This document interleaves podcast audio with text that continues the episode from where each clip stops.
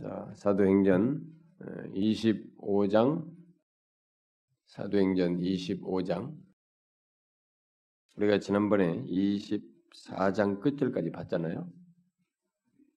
그렇죠. 오늘 25장 1절부터 보겠습니다. 그런데 내용상으로는 이게 26장까지 연결하는 게 맞기 때문에 오늘은 좀 길어도 25장, 26장 함께 보도록 하겠습니다. 자, 25장, 26장 우리 길어도 한 절씩 어, 교독하도록 합시다. 베스도가 부임한 지 3일 후에 가이사라에서 예루살렘으로 올라가니 대제장들과 유대인 중 높은 사람들이 바울을 고소할세 베스도의 호의로 바울을 예루살렘으로 옮기기를 청하니 이는 길에 매복하였다가 그를 죽이고자 하매르다라 베드로가 바울이 가이사랴에 구르된 것과 자기도 멀지 않아 떠나갈 것을 말하고 또 이르되 너희 중 유력한 자들은 나와 함께 내려가서 그 사람에게 만일 옳지 않은 일이 있거든 고발하라 하니라. 베스도가 그들 가운데서 8일 동안 시를 지내는 이튿날 재판 자리에 앉고 바울을 데려오라 명하니 그가 나오며 예루살렘에서 내려온 유대인들이 둘러서서 여러 가지 중대한 사건으로 고발하되 능히 증거를 대지 못한지라.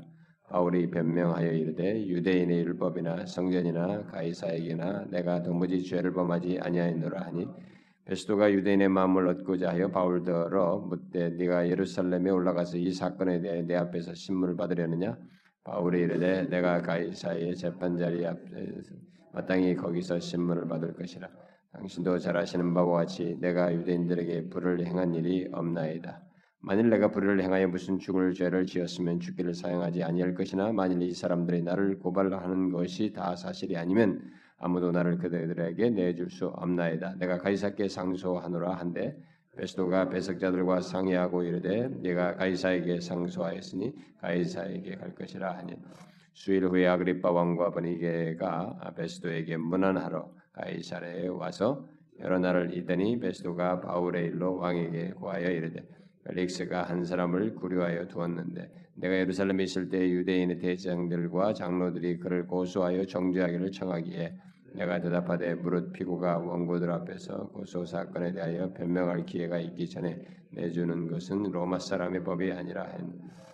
그러므로 그들이 나와 함께 여기 오매 내가 지체하지 않냐고 이튿날 재판 자리에 앉아 명하여 그 사람을 데려왔으나 원고들이 있어서 내가 짐작하는 것 같은 악행의 혐의는 하나도 제시하지 아니하고 오직 자기들의 종교와 또는 예수라 하는 이가 죽은 것을 살아 있다고 바울이 주장하는 그 일에 관한 문제로 고발하는 것뿐이라. 내가 이 일에 대하여 어떻게 심리할는지 몰라서 바울에게 묻되 예루살렘에 올라가서 이 일의 신문을 받으려느냐 한즉 바울은 황제의 판결을 받도록 자기를 지켜주기를 호소함으로 내가 그를 가이사에게 보내기까지 지켜두라 명하였노라 하니 아그리빠가 베스도에게 이르되 나도 이 사람의 말을 듣고자 하노라. 베스도가 이르되 내일 들으리시리다 하더라.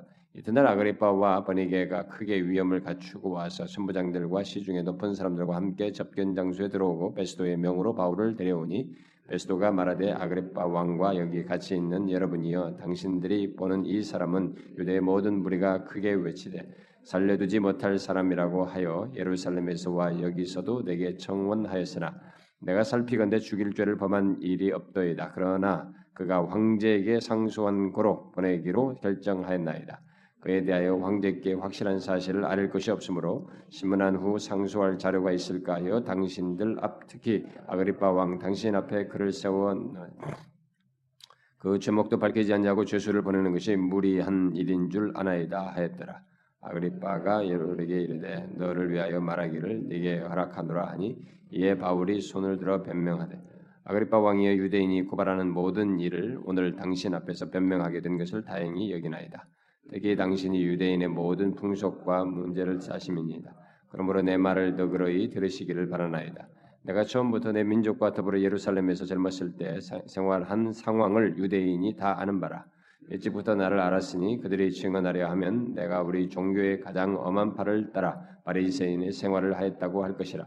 이제도 여기 서서 신문 받는 것은 하나님이 우리 조상에게 약속하신 것을 바라는 까닭이니 이 약속은 우리 열두 지파가 밤낮으로 간절히 하나님을 받들어 섬김으로 얻기를 바라는 바인데 아그리파 왕이여 이 소망으로 말미암아 내가 유대인들에게 고소를 당하는 것이니 당신들은 하나님이 죽은 사람을 살리심을 어찌하여 못 믿을 것으로 여기나이까?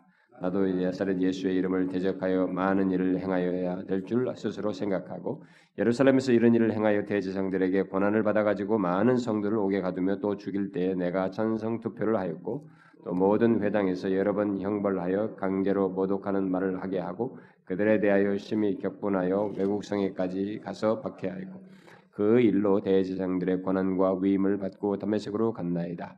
왕이여 정오가 되어 길에서 보니 하늘로부터 해보다 더 밝은 빛이 나와 내 동행들을 둘러 비추는지라. 우리가 다 땅에 엎드려짐에 내가 소리를 들으니 히브리 말로 이르되 사울아 사울아 네가 어찌하여 나를 어, 박해하느냐? 가시채를 뒷발질하기가 내게 고생이니라.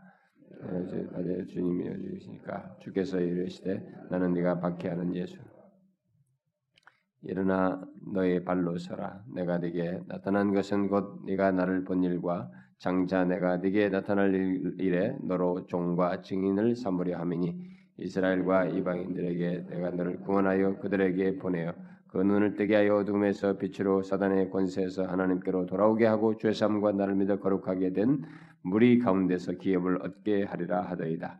아그리파 왕이여 그러므로 하늘에서 보이신 것을 내가 거스르지 아니하고 먼저 담메색과 예루살렘에 있는 사람과 유대 온 땅과 이방인에게까지 회개하고 하나님께로 돌아와서 회개에 합당한 일을 하라 전함으로 유대인들이 성전에서 나를 잡아 죽이고자 하였으나 하나님의 도우심을 받아 내가 오늘까지 서서 높고 낮은 사람 앞에서 증언하는 것은 선자들과 모세가 반드시 되리라고 말한 것밖에 없으니 곧 그리스도가 고난을 받으실 것과 죽은 자 가운데서 먼저 다시 살아나서 이스라엘과 이방인에게 빛을 전하시리라 함이니이다 하신 바울이 같이 변명함에 베스도가 그게 소리 내어 이르되 바울아 내가 미쳤도다. 네 많은 학문이 너를 미치게 한다 하니 바울이 이르되 베스도 가까이어 내가 미친 것이 아니요 참되고 온전한 말을 하나에 왕께서는 이 일을 아시기로 내가 왕께 담대히 말하노니 이 일에 하나라도 아시지 못함이 없는 줄 믿나이다.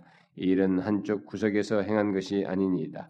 아그리파 왕이여 선자를 믿으시나이까? 믿으시는 줄 아나이다 아그리빠가 바울에게 이르되 네가 적은 말로 나를 권하여 그리스도인이 되게 하려 하는도다. 바울이 이르되 말이 적으나 많으나 당신뿐만 아니라 오늘 내 말을 듣는 모든 사람도 다 이렇게 결박된 것 외에는 나와 같이 되기를 하나님께 원하나이다 하니라. 왕과 중독과 분위기와 그 함께 앉은 사람들이 다 일어나서 물러가 서로 말하되 이 사람은 사형이나 결박을 당할 만한 행위가 없다 하니라. 다 같이 봅시다. 예 아그리빠가 베스도에게 이르되 이 사람이 만일 가이사에게 상소하지 아니했더라면 석방될 수 있을 뻔하였다 하니라. 예, 많은 내용을 읽었는데 지금 우리가 지난번에 살폈던 그 아, 바울이 24장에서부터 어, 계속되는 여기 26장까지 계속되는 내용에서 아, 예수님께서 바울을 부르실 때 네가 아, 이 왕과 이들 앞에 설 것이다라고 처음 부르시면서 말씀하셨던 것을 이루는 장면이죠. 이게 성취되는 장면입니다. 그래서 이게 함께 묶어서 지금 어, 벨릭스부터 시작해가지고 이제 그 후임으로 온 베스도 통치자도 여기 지금 총독이니까 이런 사람 그 다음에 어, 아그리파 왕 이렇게 해서 그들 앞에 서서 어, 그래도 복음을 얘기하는 그들 앞에 서서도 변론을 하지만 그 변론 속에서 결국 복음을 얘기하는 그런 것을 하게 하시기 위해서 너를 불러 세웠다 했는데 결국 어디까지 가냐? 로마 황제에게까지 가서 하겠다. 아이사에게까지 가겠다고 하면서 호수에서 거기를 가게 되는 이 여정의 내용입니다. 그래서 이 부분을 좀 연계시켜서 음, 함께 보는 것이 좋을 것 같아서 빨리. 자, 바울은 참 우리가 이해하기 어려운 너무 탁월하게 하나님의 능력을 행했던 이 사도 바울의 역사가 있었는데 여기서 이렇게 소요가 일어나서 잡혀가지고 이 어, 결국은 이 벨릭스에게 에, 결국 잡혀 그 벨릭스 아래 이 감옥에 갇히게 되는데 이 사람이 유대인의 마음을 얻고자 해가지고 2년이나 감옥에다가 이 바울을 처박아 놓는 그러니까 우리가 바울 입장에서 보면 도저히 이해하기 어려운 왜 하나님은 이렇게 바쁘고 실, 탁월한 종을 2년씩이나 썩히나 이렇게 하고 당사자 입장에서도 그럴 수 있었지만은 우리는 하나님께서 우리에게 허락되는 모든 것 내가 이해 못하는 영역은 있을영정 하나님의 판단에서는 절대적으로 무의미한 것이 없다. 이걸 우리가 빨리 하나님의 생각과 판단을 수용하는 것을 우리가 빨리 가져야 됩니다. 이걸 못 가지면 예수를 믿어도 아주 예, 꼬여요. 하나님이 이해가 안 되고 이 세상 만사가 왜 저러느냐 말이지. 왜 저기 어, 나는 착한 사람들은 왜 이게 저렇게 어, 당하기만 하는가 고안 되는데 이게 악한 사람들은 또잘 되기만 하느냐. 뭐 이런 불만에서부터 음? 왜또 어떤 사람이 갑자기 죽느냐? 어? 왜 이렇게 빨리 나 병들어서 죽느냐? 저렇게 아무런 문제도 없이 착하고 어, 또 특별히 예수까지 잡힌 사람이 또 저렇게 빨리 데려가시나? 뭐 이렇게 우리 쪽에서 이해할 수 없는 영, 이런 내용들이 다 있는데 그런 부분들을 자꾸 우리는 시비를 걸게 됩니다. 근데 아니에요. 우리 쪽에서 가지고 있는 의문과 이런 부분은 왜 인연을 바울 같은 탁월한 사람은 여기 썩히느냐? 이런 문제에 대해서 바울이 불만스럽게 하나님을 원망하지. 특히나 너는 로마에로 로마도 가야 한다 로마도 보아야 한다고 직접 예수께서 말씀까지 다 하셨어요. 하셨는데 인연을 박아놓는 이 장면은 도대체 당사자로는 이해 안 되겠지만 아니다는 것입니다. 우리가 이해 못한다고 그래서 하나님이 거기에 대해서 잘못한 것은 아니라는 것입니다. 그런 식으로 생각하면 안 됩니다. 하나님 편에서는 그것을 뜻 자신의 뜻 가운데서 두십니다. 그런데 그 뜻의 핵심은 뭐냐면은 우리 자신을 어떤 식으로 단련시키든 뭐 성숙하게 하든 모든 과정을 통해서인데 결국 우리를 하나님에 대한 이해의 깊이와 하나님과의 관계의 깊이와 이것에 하나님께서 나오도록 우리를 단련하고 더 어쩌든지 하나님과 우리 사이의 관계를 밀착시키는 그런 뜻을 근본적으로 가지고 있어요. 이 세상에서 설사 빨리 데려가는 한이 있다도 이것은 데려가서라도 이 고난에서 이 사람을 건져내서 하나님의 품에 그를 두고자 하는 뜻을 가지고 있는 그런 것까지 포함되는 것입니다. 그렇기 때문에 우리는 이해할 수 없다 이런 생각하면 안 됩니다. 하나님 우리만 이해 못할 뿐이 우리는 미래를 못 보니까 내일 어떤 일이 일어날지 모르기 때문에 우리는 자꾸 그런 생각하는데 아니에요. 하나님은 미래를 다 아시고 하는 그래서 우리가 25장 이해를 보게 됩니다. 여기 2년이 지나고 나서 이 사람이 드디어 또 다른 통치자 앞에서 말을 하게 되는데 얼마나 확고한지 여러분 우리가 여기서 또 이제 보게 되지 않습니까? 그래서 하나님의 섭리가 얼마나 놀라운지를 보게 됩니다. 자, 이 사람을 2년 동안 감옥에 집어넣은 채 이렇게 썩히고 있었 그걸 결정했던 이 벨릭스가 음, 그 후임으로 온 이 베스도 어, 베스도가 이제 그 후임으로 와서 예루살렘에 도착하게 되죠. 아, 도착하자 이제 또 벨릭산 때에서는 안 먹혔기 때문에 이 새로운 이 베스도에게 대제장들과 유대인들이 그 유대인들 중에 높은 사람들이 다시 이 바울 문제를 꺼낸 겁니다. 한 집요하죠. 2년 지났으면 이제 얼마도 안된 말이죠. 아주 집요합니다. 복음에 대한 적대감은 집요해요. 우리가 사사기도 배우면서 그랬습니다만 하나님의 하나님을 진실하게 믿는 것, 그러니까 하나님의 사람에 대한 악한 이 도전은 이게 굉장히 집요합니다. 근데 우리들은 상대적으로 쭉 해보다가 말아버려요. 제가 누구하고도 그런 얘기를 했습니다만은 여러분 잘 보시면 우리 오늘날 기독교는요. 옛날에 우리가 뭐저 불교가 무슨 기복 종교네 뭐 어쩌고 저쩌고 이게 막 다른 종교의 그런 것들을 한때 우리가 많이 비판했던 시절이 있었습니다. 그리고 또 천주교 신자들이 뭐 너무 형식적이고 말이지 저들이 너무 형식적이다 어? 그런 얘기도 우리가 한 적이 있어요. 너무 그냥 의식의 종교다. 근데 여러분 아십니까? 오늘날 기독교가 대단히 형식적인 신자들이 많습니다. 교회 다녀도 진짜 진리를 제대로 배워보지 못한 사람도 많, 많고요. 우리 우리 애가 미션 스쿨 다니는데 자기 선생님이 예, 미션 스쿨이니까 막 기도도 하잖아요. 근데 뭐 이런 기도하면서 애들한테 하나님 얘기를 꺼내는데 다 그런 얘기는 그냥 너희들이 잘 되고 뭐 하나님 이름 호칭대로 잘 안 부른다고 그래요. 기도를 한데도 그냥 뭐 감사한다는 이 서두도 없대. 그냥 뭐 이렇게 우리 아이들이 뭐 이번에 뭘 하는데 이거 1등하게 해주시고 잘 되게 해주시고 뭐 하게 하시고 그런 거 몇 마디 하고 예수님의 이름으로 뭐 기도하는 거 이런 식이라. 그러니까 이게 무슨 성경적인 지식이나 이런 걸 가지고 있는 게 아니고 어떤 신앙적인 게 아니라 그냥 형식적인 음? 그런 것이 농하다는 거예요. 근데 사실 우리 오늘날 기독교 신자들 중에는 진실하게 잠민 사람도 있지만은 우리 보편적으로는 한쪽으로는 너무 극단적인 열심을 내 가지고 이게 막 그 어떤 체험주의를 빠져들어가는 이런 사람이 있는가 하면 또 상당수는 상당히 형식적이에요. 우리가 옛날에 비해서 확실히 형식적입니다. 상대적으로 불교나 캐톨릭은 요즘 이제 더 많이 가르칩니다. 그래가지고 불교에 얼마나 체계가 잘 잡힌 기독교에서 다 배웠잖아요. 참불과 불교 노인대학 우리가 기대는 우리 성경이 교회에서 다 한 거예요. 어?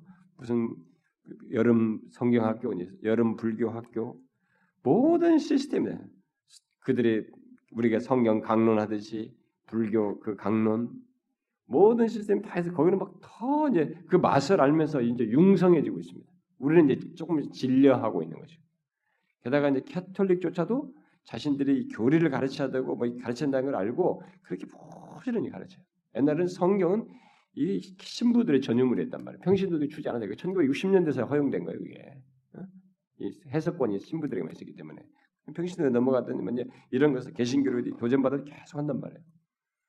그래가지고 옛날엔 개신교 신자들은 식사 시간에도 어디 식당에 가면 우리들은 기도하면서 이게 다 식사하는 것이 아 저 사람들은 크리스천들이구나 이렇게 생각해서 캐톨릭 사람들은 옛날에는 그냥 이것만 하고 먹었어요.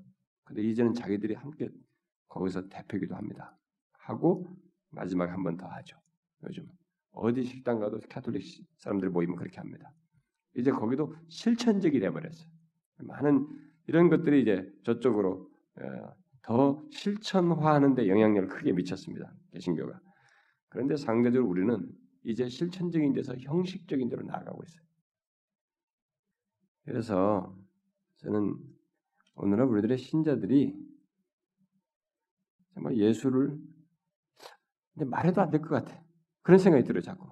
잘 믿으라고 말해도 이게 와닿지가 않는. 그러니까 우리들이 우리 상태를 모르는 거예요. 그 저는 지금 제일 내가 고민하는 게 나조차도 내 상태를 모르는 거 아닌가라는 생각이 자꾸 하는 거예요. 그렇게 되면 이 상태를 그냥 유지하는 데 급급할 거거든요. 하나님이 기뻐하는 것의 시각에서 돌이키고 겸비하고 또 때로는 통해도 하고 발견되니까. 근데 이런 게 없어졌어요. 나는 이번 우리 교회에서 우리 성도들이 진짜 솔레무 승부를 해야 된다는 생각이 많이 들어요. 다시 우리가 온 교회적으로 하나님 앞에 좀 더 겸비해서 은혜를 구하는. 왜냐하면 다 아우성이지 해결키를 안 가지고 있는 거예요. 성령께서 우리를 쓰게 다 일체감 있게 성령이 하나 되신 힘써 지키는 그런 마음을 유니티를 갖게 하시고 우리 각자의 잘못을 실토하면서 또 내가 누구를 탓하고 뭘 할 것이 아니라 내 자신이 하나님 앞에 깨지면서 모두를 품고 사랑하는 이러한 성령께서 우리 안에서 역사하시는 일이 있어야 하지 않겠나 이런 생각이 자꾸 들어요. 제가 말로 할 수 없을 정도로 그런 부분에서 하나님께서 마음에 부담을 주는데 마음이 답답하고 안타깝고 뭐 그렇습니다. 왜냐하면 우리들이 하나님 앞에 온전치 못한 것을 대수롭지 않게 여기면서 지나가는 모습이 우리들에게 있기 때문에 그래요. 저는. 에, 어쨌든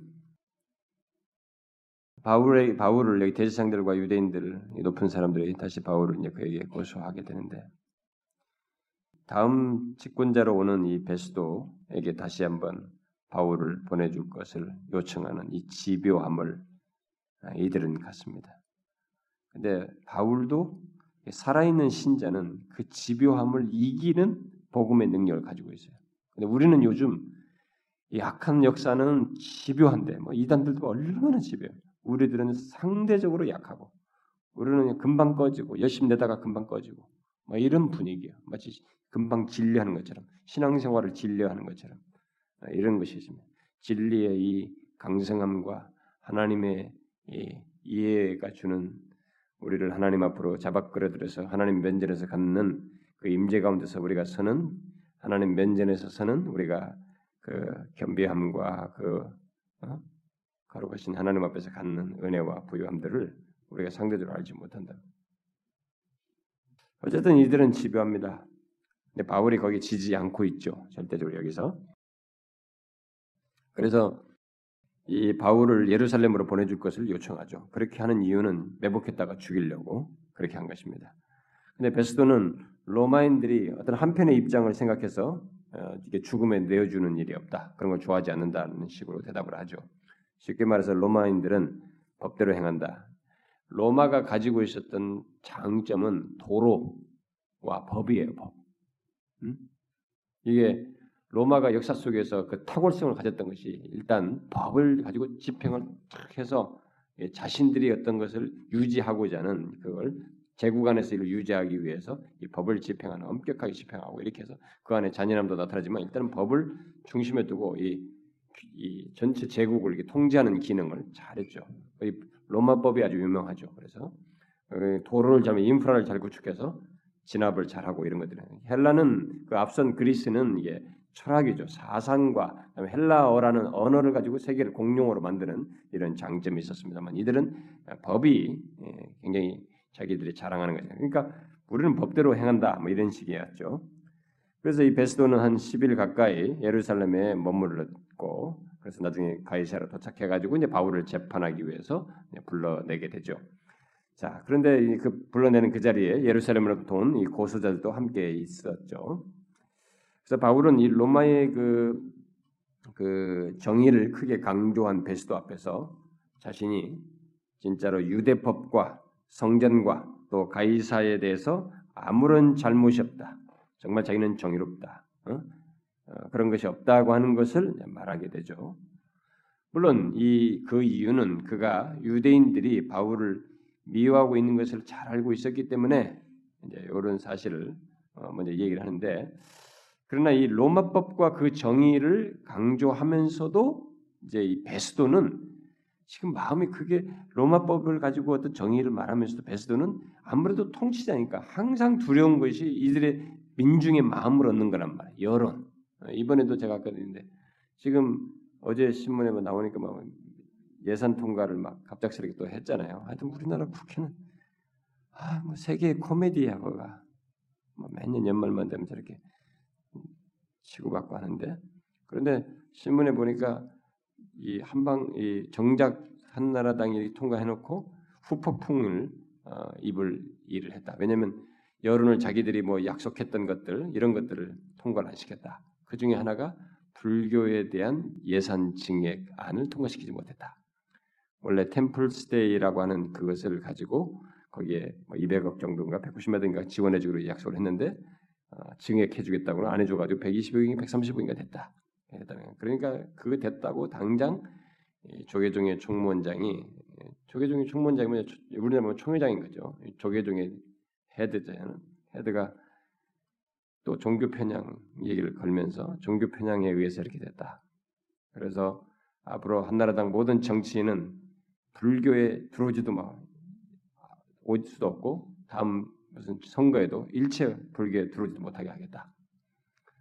뭐 그렇게 하면서 그리고 각 모든 조계종 절 앞에다가 거기다가 이또 프랭카드를 붙여서 무슨 이, 정, 이 정권에 대한 반대적인 뭐 글을 쓰겠다.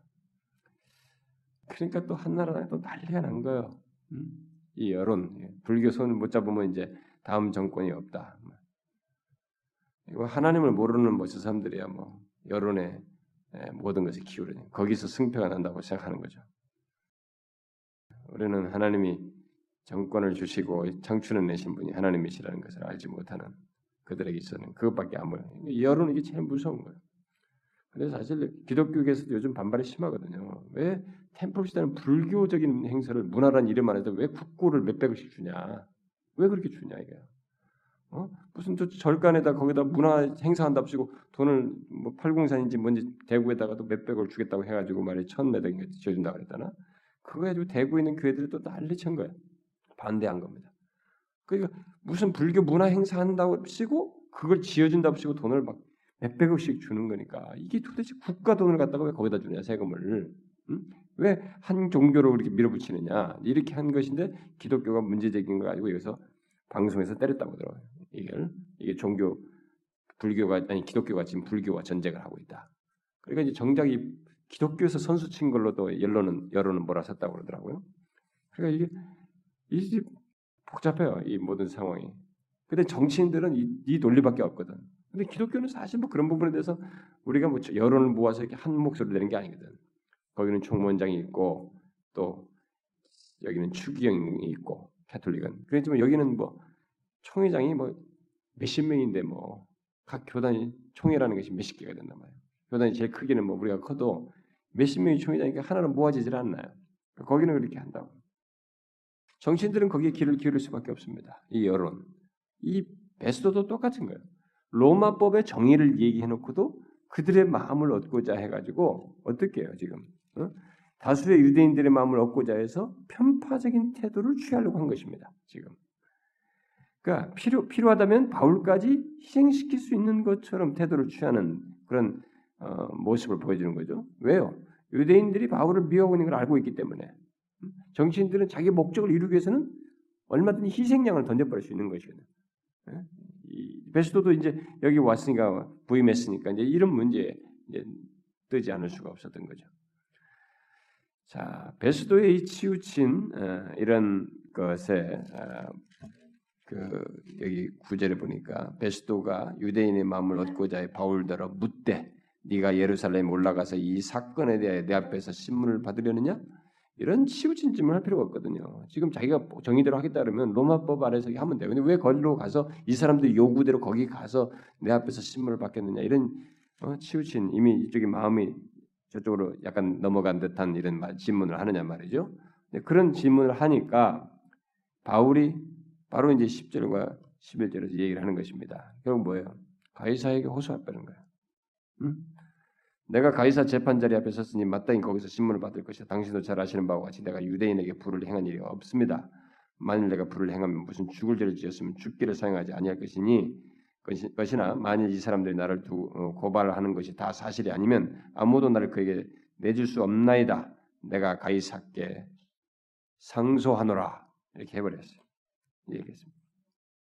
자 바울의 이 같은 태도는 우리에게 여러 가지 교훈을 줍니다. 여러분 이 바울이 지금 어, 그 복음을 들고 복음을 전하는 사람으로서 이 세상의 법에 지금 호소를 하고 있거든요. 이런 걸 보게 될 때 복음이 세상의 법을 이렇게 인정한다고 하는 것을 보여주는 것입니다. 가끔 기독교인들이 세상 법을 그냥 무시해버려요. 하나님 법만 믿으면 하나님만 믿으면 아니에요. 그 세상 법이 세상의 법이 하나님을 믿지 못하도록 한다거나 어? 우리의 신앙을 한다든가 이러면은 그것은 그 다음에 문제가 되는 거죠. 우리가 그걸 거절할 수가 있지만 이런 일반적으로 세상의 질서를 잡는 이런 법에 대해서는 인정해야 되는 것입니다. 바울이 지금 그걸 인정해요. 그는 로마 대법정에서 재판받기를 원하고 있습니다. 그런 것을 인정합니다. 그렇게 함으로써 복음과 이 세상의 법이 서로 반대되지 않는다는 것을 여기서 나타내주고 있는 것이죠. 결국 정부 또한 어, 이 세상 우주 만물의 창조자이시고 또 주권자이신 또 만왕의 왕이신 예수 그리스도께 복종한다는 전제 아래서 법을 집행하는 권한을 가지고 있기 때문에 그것을 상반되는 것으로 아니라 어? 따라야 할 것으로 보는 것입니다. 그래서 바울이 나중에 정부를 위해서 집권자를 위해서 기도하라고 하는 것입니다. 음? 바울은 이런 것을 이미 보여줬어요. 실제로 모든 정부는 하나님을 섬기는 자유와 또 만왕의 왕이신 그분의 교회를 보호할 의무를 가지고 있습니다. 그런 것 안에서 하나님께서 이 통치 기구를 허락하시고 이것을 인정하시면서 지금 두시고 있는 겁니다. 그런데 나중에 주님이 재림하실 때 이 통치의 영향력과 이런 것들을 이렇게 거두시는 것입니다. 우리가 새벽 기도 시간에는 불법의 사람에 대해서 배우잖아요. 불법의 사람을 지금 활동을 이미 활동하고 있지만 막는 자가 있다. 막는 것을 거두어요. 그랬을 때 주님이 오시기 전에 세상이 이 그 배교와 함께 이 불법의 사람에 의한 대역사가 일어나면서 사람들이 하나님을 믿는 것과 법과 신앙, 하나님을 믿는 신앙과 법, 종교와 도덕에 도덕에 대한 저항 이것을 어, 적대하는 대현상이 벌어지는 것입니다. 불법의 사람에게 있게 되는 적그리스도에 의해서 있게 되는 것이죠. 그것은 주님께서 나중에 그걸 거두시니까 생겨나는 거예요. 그러나 그 이전까지는 이런 것을 통해서 통제하시는 것입니다. 응? 이것을 통해서 통제하시. 그래서 이걸 어, 그 어, 정부가 결국 교회로 하여금 하나님을 섬기는 자유라든가 이런 것을 갖도록 하는 그런 보호할 의무가 있었던 것이죠. 그러니까 여기서 지금 그 안에서 지금 이런 호소를 하고 있는 것입니다. 이런 면에서 정부와 국가 아니 전 세계는 그리스도와 깊은 관계를 갖고 있어요. 그리스도와 무관한 것이 아닙니다. 이 세상의 모든 정부는 다 그리스도와 관련해 있어요. 그분의 만왕의 왕의 통치권 아래서 이게 다 움직이는 것입니다. 존재는. 그래서 히틀러가 마냥 있을 것 같아도 아닌 거예요. 끝나버립니다. 그 다음으로 가는 거예요. 김일성도 마찬가지예요. 저 사람들은 다음 계획을 세우고 제가 김일성이가 난리를 치지만 누, 누구 마음대로 다음 김정은 세대가 오냐 이거예요. 누구 마음대로. 그거 아니에요. 가보면 알아요. 좀 있으면 우리가. 전 세계는 다 그리스도의 통제 아래서예요. 응? 그분과의 뗄 수 없는 관계를 가지고 있는 것입니다.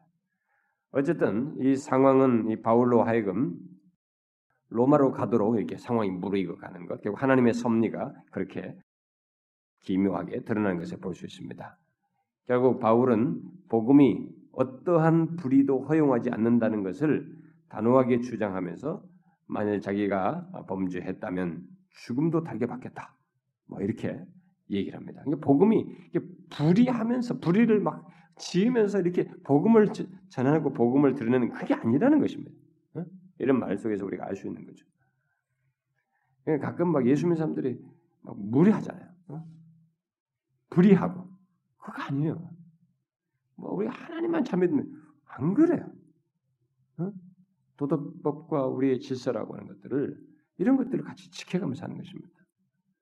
가끔 너무 무례한 이런 솔직히 그 사람들 때문에 더 기독교가 이게 하찮아 보이고 어, 더 가볍고 무례한 종교로 이렇게 보여지는 것입니다. 기독교는 무례한 종교가 아닙니다. 여기서 불의한 종교가 아니에요. 여기서 자기가 지금 얘기하지 않습니까? 내가 만약에 그랬다면은 나는 뭐 기꺼이 모든 죽음도 달게 받겠다. 응? 어떤 불의도. 그래서 복음은 어떤 책임성을 내포합니다. 무책임한 게 아니에요. 복음은 인간들에게 자기 행동에 대한 책임을 진다는 것을 이렇게 말해줍니다. 예, 바울이 보여주죠. 그래서 이런 책임 의식은 어떤 로마 사람이 가지고 있는 이 세계 가장 탁월한 법 체계를 가지고 있는 로마의 법을 따르는 로마 사람이 가지고 있는 책임 의식보다도 더 훨씬 깊은 것입니다. 여러분 기독교 신앙 안에서 갖는 이런 복음 안에서 갖는 책임 의식은 이 세상의 최고의 법보다도 법에 따른 책임 의식보다 더 탁월한 것입니다. 그것을 바울이 여기서 보여주고 있는 것이죠. 그래서 바울, 바울 의 이런 복음적인 태도들은 법을 가장 잘 만들어서 시행한다고 하는 로마인의 법 의식을 오히려 부끄럽게 할 정도이죠. 그래서 바울이 오히려 올바른 법 집행을 요구하는 것입니다. 이 베스도에게. 응? 오히려 그들을 부끄럽게 하는 거예요. 그래서 그는 총독이 공정한 재판을 수행하는 거, 수행하는데 소홀히 하는 것을 보고 사내들이 날, 날 보낼 것이 아니라 사내들로 들어가는 것을 거절하고 걸로 가면은 죽이는 거거든요. 민심 얻겠다고 그런 식으로 자기 처리하는 것을 이게 로마 법의 올바른 법 집행이 아니라는 거예요. 그래서 걸로 가는 것을 거절하고 가이사에게 상소하는 것입니다. 이 상황에서 바르게 판단해서 다 수를 읽고 가이사에게 상소하는 것. 근데 이게 다 하나님의 섭리가 이루어진 장면이에요, 결국. 그래서 이 베스도는 이 배석자들과 상의한 후에 바울의 상소를 따르기로 결정하죠. 그래서 이제 바울은 어떻게 됩니까? 가이사에게 로마 황제 앞에서 이제 변론하게 되, 도록 이제 로마로 향해 하는 이제 그런 첫 문을 여기서 열게 됐습니다. 이 바울이 원래 기대했던 것과는 다르게 죄수로서 로마에 가게 된 것입니다. 음? 재밌죠? 자기가 로마도 가야 하리라 주님이 말씀하셨고 자기가 막 저쪽에 로마의 그 유럽의 문이 막 열려가지고 거기서 복음을 전할 때막 역사가 일어나는 뭐이 모든 로마 지구의 수도 심장부에 들어가서 복음을 전하고 싶었습니다. 그래서 이제 예루살렘에 와서 이제 그거 다 하고 갈고 싶은 거죠. 그런데 자기 생각대로 이렇게 그때 막 에베소나 유럽에 갔던 것처럼 마게도니아에 갔던 것처럼 로마로 갈 줄 알았는데 하나님의 생각은 다르게 가게 하시는 것이었습니다. 죄수로 가게 하는 거예요. 응? 죄수로. 우리는 참 그러면은 우리는 이제 그림이 많이 그려 상상이 많이 됩니다. 도대체 하나님의 뜻이 뭐냐? 왜 나를 이렇게 바울 입장이라면 우리는 이제 여러분이 바울 입장이라면 이제 하나님께서 너를 너에게 너를 갖다가 너를 통해서 뭐 세상을 어떻게 할 것이다, 뭐 은혜를 뭐 주시다 이렇게 말씀하셨다고 보자 이게. 그랬는데 아니 그러면 막 이렇게 좀 막 승승장구해가지고 좀 높은 지위에 올라가지고 가게 한다든가 막뭐 길이 탄탄대로 한다든가 남들로부터 인정받는 자리에서 가게 한다든가 이렇게 가게 해줘야 맞을 거라는 생각 을 우리가 보통 하는데 죄수로 가는 거야. 갑자기 죄수가 돼가지고 뭐 코스는 비슷하게 그로 가는 거야. 이게 뭐냐 이게. 도대체 하나님 뭘 생각하시냐. 항상 조심해야 돼 우리가. 하나님 생각은 정말 알 수가 없어. 이 여정에서 구원할 사람들이 있어요. 죄수로 가면서 구원할 사람들이 있는 거야. 높은 자리로 가서 가는 구원할 사람이 아니라 이 죄수로 가면서 구원할 사람들이 거기에 선원들 속에 있고 유라굴라 풍랑을 만나는데 그 거기 함께 죄수들도 있고 그렇게 가지고 또 로마에 가서도 거기에 감옥에 갇혀서 만나는 사람들 속에도 하나님 나라를 전하면서 있고 하나님이 구원할 자들과 관련해서 얘기를 진행하는 거예요 이게. 뭐 세상을 어떻게 뒤바꾸고 무슨 뭐 요즘은 transformation 뭐 세상을 뒤집자 무슨 뭐 뻥튀기들 얼마나 잘하는지 몰라 이 신문 광고에 보면 막 세상을 기독교인들이 다 뒤집자고 하는데 우리들이 우리들이 뒤집겠다고 뒤집어진 게 아니고 사실 이때 당시는 세상이 감당할 수 없는 사람이었잖아요. 너무 하나님 성령에 사로잡혀 있으니까 세상이 뒤집어졌어요. 그들에 의해서. 우리는 성령에 사로잡히는 생각 않고 내 의지를 뒤집겠다고 난리야. 로마는요 그렇게 해서 바울이 뿌려놓은 것이 이렇게 로마서도 보내고 말이 뿌려졌잖아요. 이게 나중에 다 로마가 나중에 기독교로 바뀌는 다 씨앗이 됩니다. 우리는 생상을 못하는 일이에요. 어떻게 최수로 가가지고 무슨 로마 심장부가 바뀌느냐? 하나님 생각은 우리 생각은 완전히 다릅니다. 그렇게 구원해가지고 로마 안에서 또 불씨를 일으키는 거지. 다음 세대. 구원할 자들이 있어서 그런 거예요. 구원할 하나님의 백성 차원에서 이 하는 거예요. 세상 변화도 구원하는 것과 관련해서 세상 변화지 구원이 없는 가운데 세상 변화는 의미가 없는 거예요. 하나님 편에서는. 뭐가 어려워? 하나님께서 그냥 말 한마디로 없애버릴 수 있는 거예요. 어? 진짜 먼지를 일으켜서 말이 그들 군대를 만들면 마른 뼈들이 다 일어나란 말이지. 온지 송장들 다 일어나란 말이지. 그렇게 살수 있는 거예요. 하나님 편에서 그 뭐가 문제겠어 그런 게 아닌 거예요. 구원과 관련해서 세상을 변화시키는 것이고 역사가 이렇게 그러니까 이런 코스를 하나님께서 주도적으로 하시는 겁니다. 그 죄수로서 로마로 가게 되는 거예요. 결국 그러면 우리는 생각할 수 있습니다. 이제 바울이 황제가 있는 곳에 복음을 전할 이제 출발을 해야 하는 상황이 된 거예요. 그럼 뭐예요? 앞에 2년이 뭐예요? 황제가 있는 곳에 가서 복음을 전할 준비의 기간이었다는 것을 보게 됩니다. 2년이라는 것이. 그리고 여기에 이 베스도나 나중에 아그리파 왕 앞에서 말하는 데서 그것이 준비가 돼 있는 모습을 확고하게 보여. 그 사이 2년 사이에 내가 뭐야 한 신세 타령하면서 어, 내가 열심히 주님을 위해서 한 것밖에 없는데 내가 여기 왜 2년씩 싸우는 거야? 하면서 막 원망했으면 그 다음부터는 힘이 다 빠져가지고 여기서 뭐 자기 살 길이나 찾으면서 설서서 길 텐데 뭐예요? 오히려 더 강성하지 않습니까? 견고하지 않습니까? 상승하면서 가겠다 이거예요. 아, 흔들리지 않지 않습니까?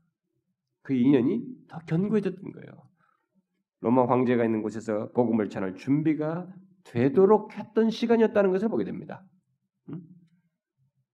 자, 뒤에 그 이제 13절부터 27절을 보게 되면 그래서 말씀을 이제 아, 아그리파 왕 앞에서 전하는 내용이 나오는데 몇 수일 후에 북방 여러 지역을 다스리던 이 아그리파 왕이 베스도를 방문해서 문안하게 되는데 아, 그는 이 아그리파는 그의 이 원익에는 예, 그의 누이입니다. 그의 누이와 함께 여기 데리 오게 된 것이죠.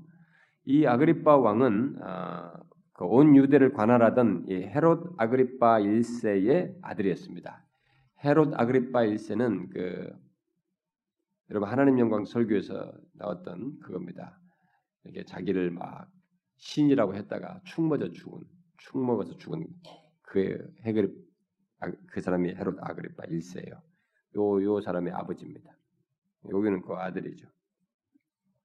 어, 근데 그때 유대를 관할하던 이 헤고라 헤롯 아그리파 그 1세였는데 그는 가능한 한 자녀들을 예, 유대 율법으로 교육시키려고 했습니다.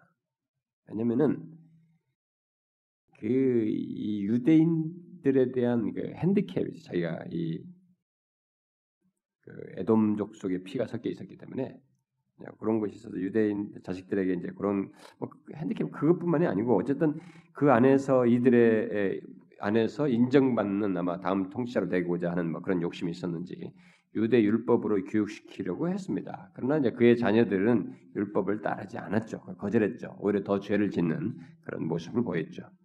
어쨌든 어, 이 아그리파 왕의 방문 기간 중에 베스도가 아, 바울의 사건을 이제 설명하는 내용이 14절부터 그 21절까지 나옵니다. 여차여차했다. 그 쭉 지금 앞에서부터 계속 했던 얘기예요. 어, 여차여차 해 가지고 이 사람이 또 해서 어, 황제에게 호소해 가지고 했습니다. 이게 중복되기 때문에 지나가도록 하겠습니다. 14절부터 21절까지 그 이 이 사람이 결국 왜 여기에 죄수로 이게 서게 돼서 어, 됐는지 그 전말을 그동안 얘기했습니다. 그러자 이 아그리빠는 바울의 말을 직접 들어보고 싶어 했습니다. 그래서 그 다음 날 자리를 마련하게 되는데 아그리빠와 이 버니게는 화려한 영광을 이제 좋아했기 때문에 크게 위험을 갖추고 이 사람 앞에 나오는 거야. 바울 앞에 서는데도 크게 위험을 갖추고 와서 천부장들과 시중에 이 어, 높은 사람들과 함께 이 접견장에 들어왔습니다. 이 아버지 비슷하죠. 어, 자기를 신이라 바짝바짝하면서 자기 신이라고 했다지. 베스도는 이 황제에게 보내기로 작정한 이 바울에 대해서 아그리파 왕에게 자문을 구할 목적으로 이 왜냐면 뭔가 뚜렷하게 죄라고 할 만한 뭐 그에 대해서 26절에 그에 대해서 황제께 확실한 사실을 알 것이 없으므로 이 호소했는데 뭐 이게 확실히 없으니까 신문한 후에 상소할 자료가 있을까 해서 당신들 앞 특히 아그리파 왕 앞에 당신 앞에 글을 세웠습니다. 그러니까 좀 한번 여기에 대해서 조언해 달라 이게 뭐 말해 달라 뭐 이런 얘기입니다. 자 그래 가지고 이제 어, 26장 1절부터 이제 끝절까지 이 아그리파 앞에서 바울이 이제 변론하는 것입니다. 바울의 변론을 간단하게 보도록. 바울이 아그리파 왕이 유대인의 모든 풍속을 잘 알고 있다는 사실을 알고 왜냐하면 아버지가 그렇게 유대 풍속들을 잘 알게 율법을 잘 가르치려고 했었고 그걸 다 알고 있다는 걸 알고 있습니다. 바울도 그걸 알고 그 앞에서 이 변명하게 된 것을 예, 기쁘게 생각한다고 말하면서 자신이 이 사람이 잘 알고 있으니까 바리새인이 어떤 전통을 가지고 있는지 잘 아니까 그렇게 가장 엄한 우리 종교의 가장 엄한 팔을 따라서 바리새인 생활을 내가 했다. 그 얘기를 어, 먼저 시작하면서 하죠. 그리고 뭐 자신이 재판받게 된 것이 어, 어떤 죽은 자의 부활에 대한 신앙임을 다시 강조하고 실제 핵심이 되는 것은 예수 그리스도의 부활 문제다. 음?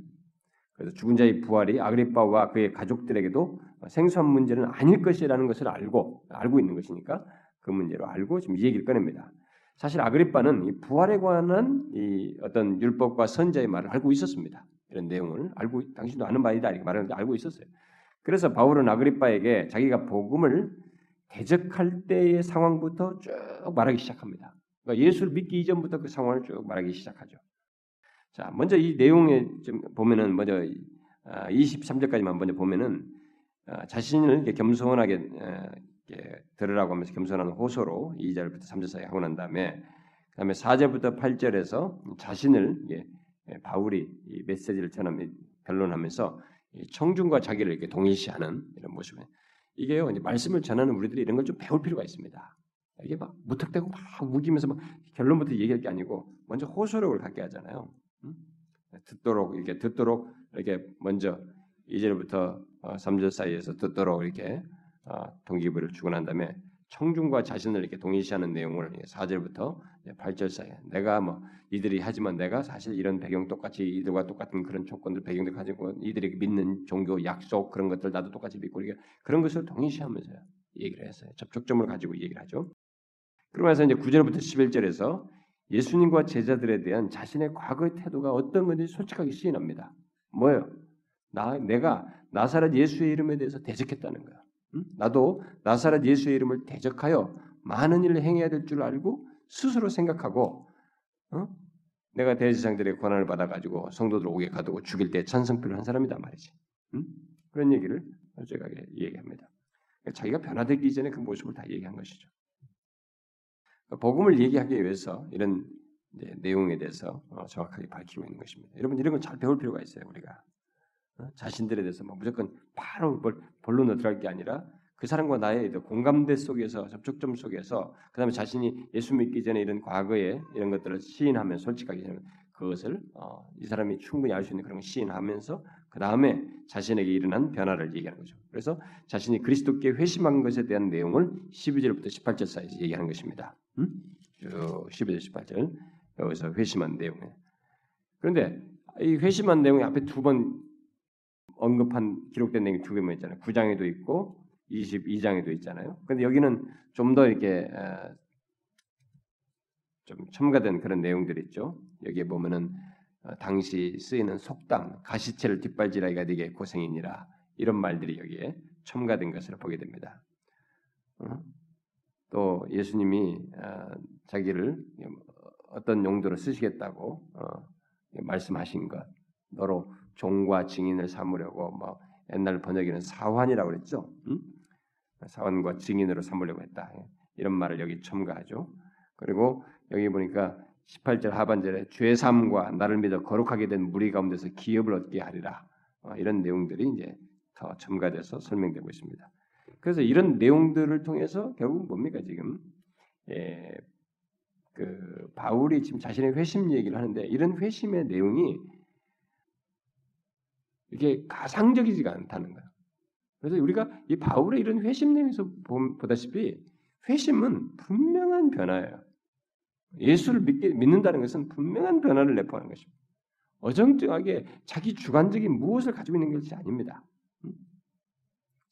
자신의 어떤 삶과 어떤 환경에서 철저한 어떤 이런 변화, 어? 이런 전환, 이런 것들이 내포된다는 것을 여기서 보여줍니다. 자기에게 이런 예수를 만나서 이렇게 변화됐다 말이죠. 회심하게 됐다. 이 얘기를 합니다. 그러고 나서 19절부터 23절 사이에서 자신이 그리스도께 계속 헌신하게 된 것, 헌신하게 된 것에 대해서 증거를 합니다. 어? 어떻게 돼요? 자신이 그렇게 부르신 그분께 헌신하지 않을 수가 없다는 거야. 어? 와그리파 왕이요. 하늘에서 보이신 것을 내가 거스르지 않냐고. 어떻게 그걸 거스르냐. 부르심에 따라서 했다는 거죠.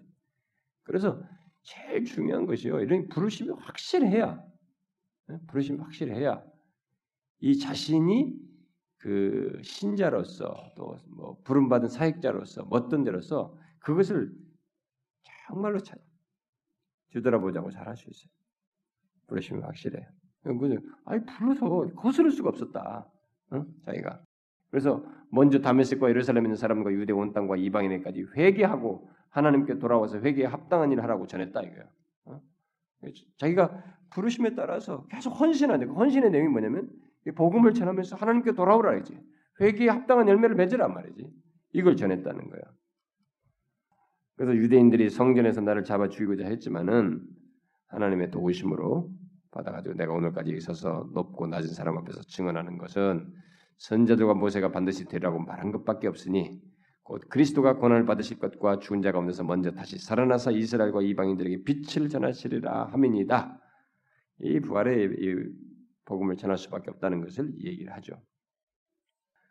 자, 이 바울은 그러고 나서 어, 이제 변명을 하니까 베스도가 막 크게 소리내가지고 이러대. 이 앞에 내용을 들으면서 막 소리친 거죠. 바울아, 네가 미쳤도다. 네 많은 학문이 너를 미치게 했다 말. 뭐 구약 얘기를 거론하면서 막 이런 얘기를 하니까 막 네가 미쳤다. 어? 이렇게 말을 했어요. 근데 이게 바울을 바울이 이게 구약 연하는 거면서 이렇게 말하는 때 그렇게 한 이것은 베스도가 지금 성경에 대해서 아무것도 모른다는 얘기예요. 어? 그게 무슨 뭐 대단한 거 무슨 학문이 많아서 네 많은 학문이 뭐 그런 것이 아니거든. 어? 자기가 모르기 때문에 모르는 걸 많이 얘기하니까 내 학문이 너무 미치겠다 그러는데 그게 아니에요. 복음을 얘기하는 것입니다. 자신에게 일어난 변화와 이, 이 자기 이 그리스도 안에가 이것이 어떤 배경을 가지고 있는 그런 내용을 얘기한 것입니다. 자, 그러자 이제 바울, 은 거기에 대답을 하죠. 25절과 26절에 베스도 각하여 내가 미친 것이 아니고 참되고 온전한 말을 하나이다. 응? 여러분 세상은요 우리가 복음을 말하면 미친 건 미친 얘기하는 줄 알아요. 응? 네. 근데 여러분 확신하셔야 됩니다. 미친 말을 하는 게 아니에요 우리가. 우리가 참되고 온전한 말을 하는 것입니다. 어? 당신들이 못 보는 이 세상의 종말과 구원의 실체와 당신들의 영혼의 상태와 멸망할 수밖에 없는 당신의 존재와 상태까지 다 알고 우리가 말하는 것이에요. 참되고 온전한 말을 하는 것입니다. 그리스도로 말미암아 구원 얻는 이 비밀을 말하는 것이죠. 그래서 왕께서는 이 일을 아시기로 내가 왕께 담대히 말하노니 이 일에 하나라도 아시지 못함이 없는 줄 믿나이다. 이 앞에 부분을 아그리빠가 알고 있다. 그 알고 있다고 하는 거야. 그, 그 배경을 가지고 있거든 요 양반이. 그래서 이 일은 한쪽 구석에서 행해진 것이 아닙니다. 지금 우리 모두 말한 것이. 그래서 우리가 기독교 복음이 무슨 어디 이 무슨 어 감추인 말 우리끼리 조작한 그런 얘기가 아니에요. 명백한 사실이라고. 그렇게 대답을 하죠. 그리고 바울은 계속 적극적으로 질문을 던지죠. 아그리빠 왕이요. 선제를 믿으시나이까? 질문을 적극적으로. 믿으시는 줄 아나이다. 이렇게 말합니다. 아그리빠는 선자들이 예언한 특정한 사실에 대해서 알고 있는 사람이었어요. 그걸 알고 있는 사람이었습니다.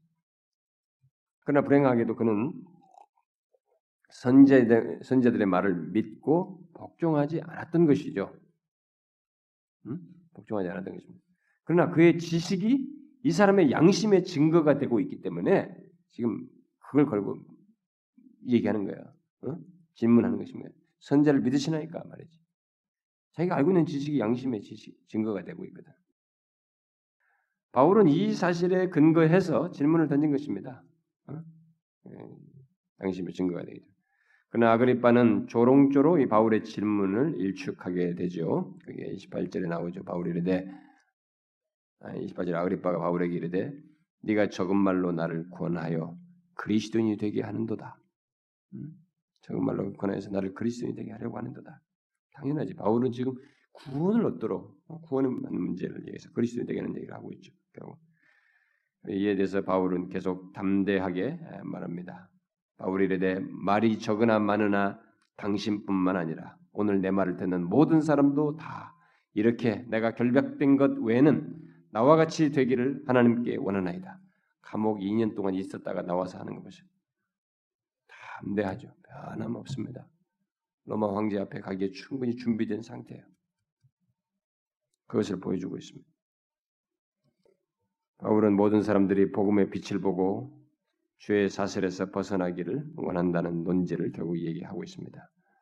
바울이 이 말을 마치자 그리파 왕은 버니게와 다른 동석자들과 함께 일어나게 되죠. 그는 이 복음의 말씀에 아무런 감동도 받지 못하고 이들은 어, 어, 그들을 이 바울의 말을 결국 받아들이지 않죠. 그, 믿지 않죠. 그러나 하나님께서는 이 바울의 증거를 통해서 왕들에게 합당한 왕들도 예외 없이 합당한 순종을 요구한다는 것을 여기서 증거한 것입니다. 왕이든 뭐든 간에 바울의 증거에 복음에 그들도 똑같이 합당한 순종을 해야 한다는 것을 보여준 것입니다. 왕이라고 해서 달라진 거 없어요. 복음 앞에 모두가 순종함으로써 받아들임으로써 구원을 얻는 것입니다. 그걸 밝힌 거죠. 이 베스도와 아그리파 왕은 예, 바울의 사형당할 만한 죄를 어, 그들이 예, 그가 행치 않았다는 사실을 예, 서로 동의하면서 바울이 만일 가이사에게 상소하지 않았다면 석방될 수 있을 뻔했다고 얘기를 하죠.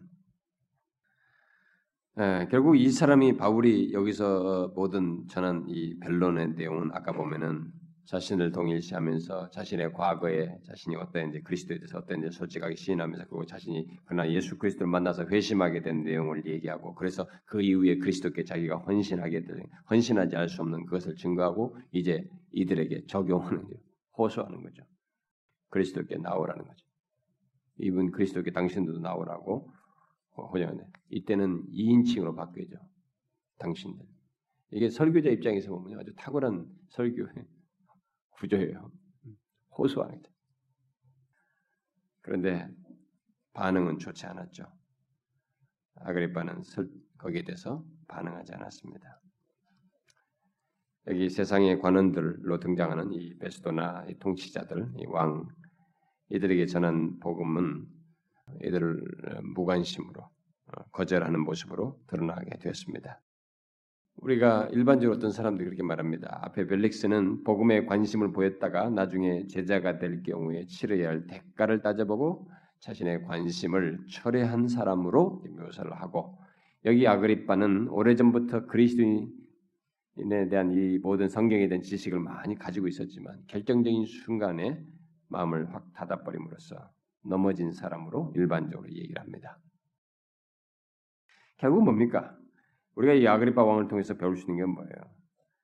성경적인 진리의 진리의 어떤 내용들 사실들에 대해서 우리가 그것을 단순히 지식으로만 가지고 있으면 진짜 그리스도인 될 수가 없다는 것입니다.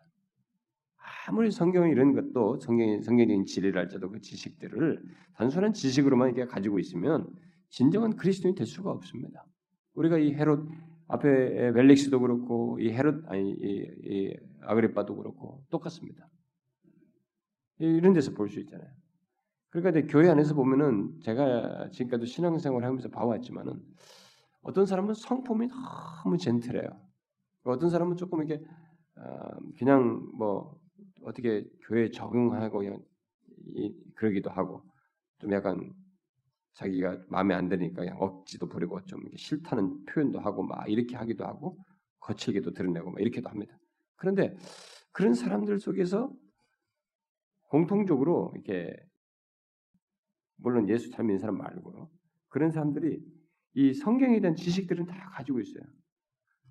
그런데 그게 진짜 지식이에요. 그 지식 수준에서 다 멈춰서 이게 자기 자신이 정말 예수 그리스도께 이 헤롯도 아니 왕도 굴복해야 되는 복음 앞에 이들이 순복해야 된다는 거거든요. 응? 그걸 얘기하는 거지 아그리빠에게 당신도 마찬가지다 이게 그걸 얘기한단 말이에요. 근데 굴복을 안 해요 복음 앞에. 여러분 회심한 사람 바울이 지금 회심 얘기했잖아요. 자기 자기가 어떻게 회심했는지. 자기가 얼마나 단단했으면 이 젊은 사람이 혈기방자고 직접 대제상에 가서 말이죠 그 공문을 받아가지고 가서 가서 다 잡아버리고 거기에 나서서 적극적으로 했던 사람 아닙니까? 근데 예수를 만나서 어떻게 완전히 꺾여버렸잖아요. 굴복되셨습니다. 그분에게. 어? 그분이 절대적인 통치자로 자기 앞에 계시잖아요. 그 그분에게 전적으로 자신을 드릴 수밖에 없는. 음? 그 우리가 무슨 억지로 뭐 헌신 헌신 우리가 헌신 예배 안 하잖아요. 나 헌신 예배가 그래도 나는 별로 그 반대거든요. 어렸을 때부터 헌신 예배 많이 했어요. 회장하니까 무슨 중고등부 헌신 예배 할 때는 내가 또 사회도 보라고 어른들 예배 드린대요. 그 헌신 예배 하면서 어렸을 때 많이 자라왔습니다. 우리는 다 헌신 예배라는 것이 있습니다. 오주 헌신 얼마나 안 하니까 아예 헌신 예배를 만들어도 헌신하도록 동기부여를 하는 하는 것 같습니다. 어? 근데 헌신이라는 게 이게 예수를 믿으면서 자신 예수 그리스도를 만남으로부터 자신의 삶이 변화되면서부터 그분이 자신의 구원주인이신 걸 알고 절대적인 주권자인 것을 알고 면서부터 우리는 헌신에 돌아가는 거예요. 헌신하지 않을 수가 없는 것입니다. 그분의 굴복을 따르지 않을 수가 없어요. 그분이 나의 모든 주권자예요. 더 이상 나는 나의 것이 아니라 값으로 산 자로서 그분의 리드를 따라야 되는 것입니다. 음? 여기에 우리가 주도권 행사할 수 없어요. 근데 오늘의 신자들 이런 이런 기본적인. 헌신이 안 되는 거예요. 기본이 헌신이. 계속 자기가 주, 인 행세하는 거예요. 자기 거 다 하고 나머지 시간에 온다고 하는 거 말이죠. 뭐 하나 하더라도 그런 식이에요. 잘못된 거예요, 여러분. 회심을 제대로 했냐 말이지. 예수 그리스도 제대로 만났느냐 이거예요. 만났으면 그게 안 돼. 당연히 헌신하는 거예요. 자신의 모든 헌신을 자신의 전부를 하나님의 소유로 알고 기꺼이 드리는 거예요. 뭘내 것이 어딨냐 이거예요. 수고하고 무익한 종이라고 말할 마땅한 것이지. 우리는 이 죄사함의 은혜를 입고 우리가 거룩하게 된 무리 가운데서 기업을 얻는 것으로 우리는 큰 은혜와 복을 얻은 사람이기 때문에 이, 이 세상이 아니 다음 세상 아니, 아니 다음 세상이 이 죽고 난 이후에 하나님 앞에서까지도 이게 영구한 가치를 가지고 있는 것을 예수 그리스도 안에서 소유하게 되면 죄사함과 여기 18절에서 말했잖아요. 죄사함과 나를 믿어 거룩하게 된 무리 가운데서 기업을 얻는 것. 어? 죄사함과 이 하나님 백성들 무리 가운데 기업을 얻는 영원한 기업을 얻는 것이 우리에게 최상의 소유로 허락됐기 때문에 죄를 다 사십을 그렇게 했기 때문에 그분 앞에서 우리가 헌신, 즐거운 헌신이란 말이에요. 어? 새로운 영역에 있단 말이지 우리가. 하나님의 아들의 나라에 있단 말이지. 어? 빛의 나라에 속했다고 말이에요. 여기서 뭐 주저할 게 뭐 있어요? 뭐 여기 어둠의 나라를 흠모할 이유가 어딨냐 말이에요. 이 습관을 고집할 이유가 어딨냐 말이에요. 점점점 없어야지 오히려. 헌신은 그리스도를 만난 자에게 당연히 있는 거예요. 이 보세요. 지식만 있으니까 헤롯 야, 여기 여기 아그리파 이세이 지식만 있으니까 안 되는 거예요. 헌신이 안 되니. 굴복이 안 되는 거예요. 그래서 여러분이 자기가 신앙생활을 잘 제대로 믿는 사람인지 알고 싶거든. 자발적인 헌신이 주님, 하나님, 그분을 향한 모든 신앙에서 여러분들이 자발적인 헌신이 되는지를 보셔야 합니다. 자발적인 헌신은요, 이렇게 나를 자발적인 헌신을 하지 않을 수 없는 이유를 그리스도께서 나를 죄사하셨고 하나님의 거룩하게 된 무리 가운데 기업을 얻게 하시는 이 사실, 나에게 긍정적이고 적극적인 내용이 있는 사실 때문에 적극적으로 하는 것이기도 하고, 또 동시에 우리는 이미 그리스도께서 이렇게 하신 것 때문에 이제 근본적인 구별을 하는 것이 몸에 배야 돼요. 헌신을 위한 구별이잖아요. 자신을 하나님 앞에서 구별하고 자신에게 허락되는 것을 구별하고 어? 시간이든 무엇이든 구별하는 것을 이게 당연시 여겨야 되는 거예요. 여기 대해서 주저함이 있으면 안 되는 거예요. 저는 어려서부터 그런 것이 몸에 배든다고 생각해요. 예수를 처음 믿기 시작부터 그게 구별된다고 생각해요. 그런 것이 있었는데 자기를 구별하는 거예요. 하나님을 향해서 시간. 이 세상에 나를 잡아끄는 것이 아무리 매력적이고 큰 것이 있다 할지라도 하나님을 향해서 내 구별할 이 부분을 건드리지 않는 거예요. 그런 헌신이 우리에게 당연히 있어야 돼요, 여러분. 어떤 사람들은 이런 얘기면 하, 너무 현실을 못. 여러분 이렇게 현실이 하나님보다 그렇게 커요? 현실이 정말 우리는 현실이 중요하지 않습니다. 이게 일 따라서 살 수가 없습니다. 그런데 여러분 아십시오. 현실은 굉장히 중요합니다. 그러나 그것이 하나님보다 중요하지 않습니다. 그분의 허락 안에서 현실이에요. 부자가 그냥 곳간에 그냥 곡식을 쫙 쌓아놓고 이 현실에 만끽한 겁니다. 야 이게 내일이라는 현실도 충분하다 먹고 살고 그 현실에 도취된 거라 자신했습니다. 뭐라 그러세요 하나님? 그렇게 현실 현실하는 그 존재에게 그래? 내가 오늘 밤에 네 영혼을 찾아가면 하나님 다음에요, 여러분. 여러분들이 이 현실에서 아무리 중요하다고 여기는 것도 가장 급하다고 여기고 중대하게 여기는 것도 하나님 다음에요. 그래서 그분께 대한 이 구별을 근원적으로 하셔야 됩니다. 헌신의 구별을 내 몸의 구별을 내 자신의 시간의 구별을 근본적으로 하셔야 돼요. 이게 안 되는 거예요, 이 사람들은. 주님을 만나지는 못하게 예수를 제대로 회심이 안 되니까. 진리가 이 자신의 영혼의 인격적으로 그리스도를 알게 되는 진리가 아니고 믿게 된 진리가 아니기 때문에 안 돼요. 공복이 안 되는 것입니다. 굴복이 안 되는 것입니다. 그래서 여러분 교회에서 여러분도 교회에서 이렇게 잠배가 굵으시면 영적인 분별력이 생기면 조금 어느 정도 알 수도 있을 거지만 저 같은 목사는 아무래도 영적인 예민함이 있다 보니까 보면서 알지만은 이 사람이 그리스도께 굴복하는 사람이냐 아니냐는 진짜 몇 년 같이 지내보면 압니다. 뭐 이 사람이 정말 구원 문제를 딱 단정해서 말할 수는 없죠. 우리가 그런 말을 함부로 하면 안 되죠. 그러나 이 사람이 주님을 만나서 주님께 진실로 굴복하는 사람인지 자신을 헌신하는 사람인지 아닌지는 좀 지내보면 몇 년 지내보면 압니다. 어떤 사람은요 지식도 아는 바가 딱 있는데 딱 한계가 있습니다. 여기는 딱 못 건드리게요. 헌신이 진짜 어느 선상에 딱 안 되는 사람이 있습니다.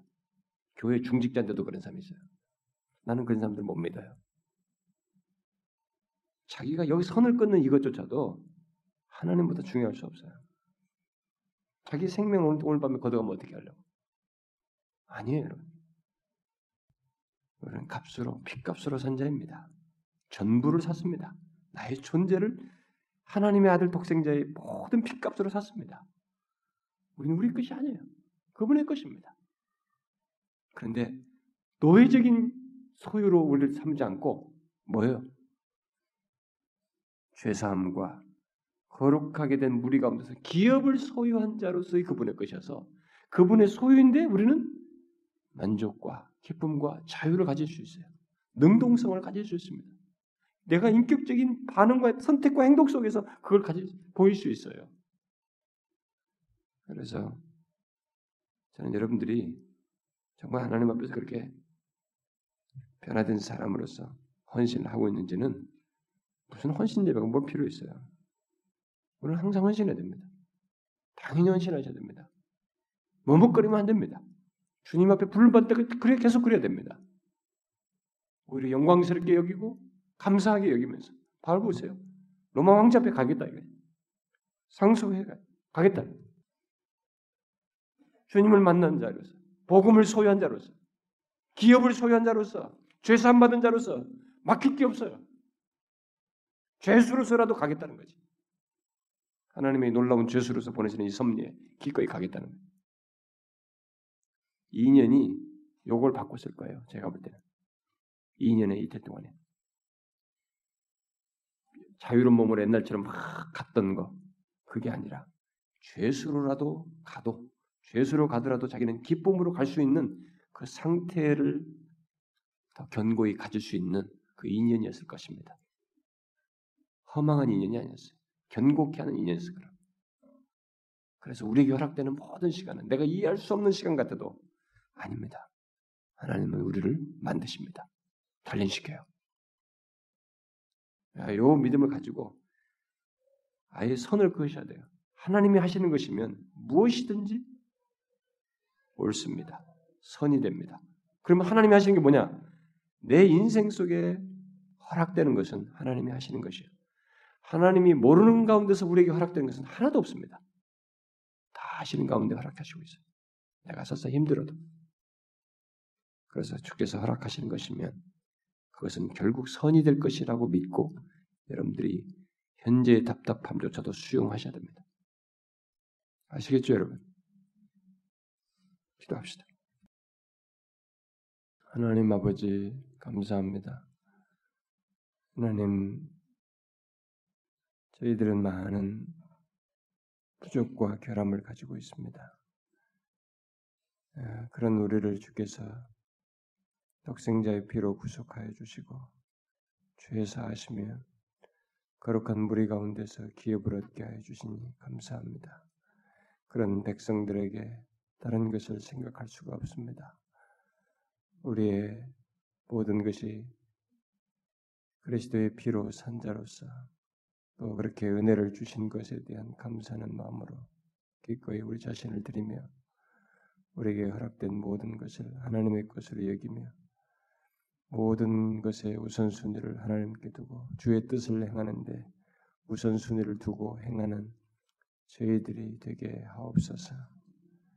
하나님, 우리 사랑하는 지체들, 자기도 모르게 위선과 형식에 몸에 베이지 않게 해주시고, 아, 정말 마땅히 감사하며 헌신할 것을 어느새 잊고, 아, 자기 주장을 하고, 아, 하나님 앞에 게으르고 나태하고 소극적으로 어, 자신을 드리는 그런 일이 없도록 주님의 말씀을 통해서 다시 밝혀 주시고 깨우쳐 주시고 그래서 우리에게 허락된 인생 이 사도 바울처럼 그런 은혜 입은 자, 참 멈출 수 없는 그런 구속의 은혜를 전하고자 하는 열심을 가지고 삶을 살아가는 저희들 되게 하옵소서. 이 시간에 우리가 함께 구한 것들을 들어주시되 우리의 민족과 이북과 또 조국 교회의 현실, 몸된 교회의 형편들, 교회에 속한 지체들의 영적 상태, 너무 다양한 고민과 아픔 속에 있는 지체들, 영적으로, 정신적으로, 육체적으로 힘들어하는 지체들, 문제를 가지고 있고 간구하는 제목들을 가지고 있는 지체들, 그것들을 주님이 헤아려 주셔서 주님 크신 은혜 주시고 주님으로 말미암아 회복되고 채워짐 받는 것을 경험하게 하여 주옵소서. 이번 주일도 우리에게 주실 때 주께서 우리 주일 예배 중에 오셔서 사모하는 자들을 은혜로 채우시고 그때 순간순간 예배 때마다 하나님이 임하셔서 우리로 하여금 더 겸비하여 주 앞에 서며 주께서 우리 가운데 임하셔서 은혜 주시는 것을 모두가 경험하게 하여 주옵소서. 이 시간도 각자의 기도를 이어서 들어주시길 구하옵고 예수 그리스도의 이름으로 기도하옵나이다. 아멘.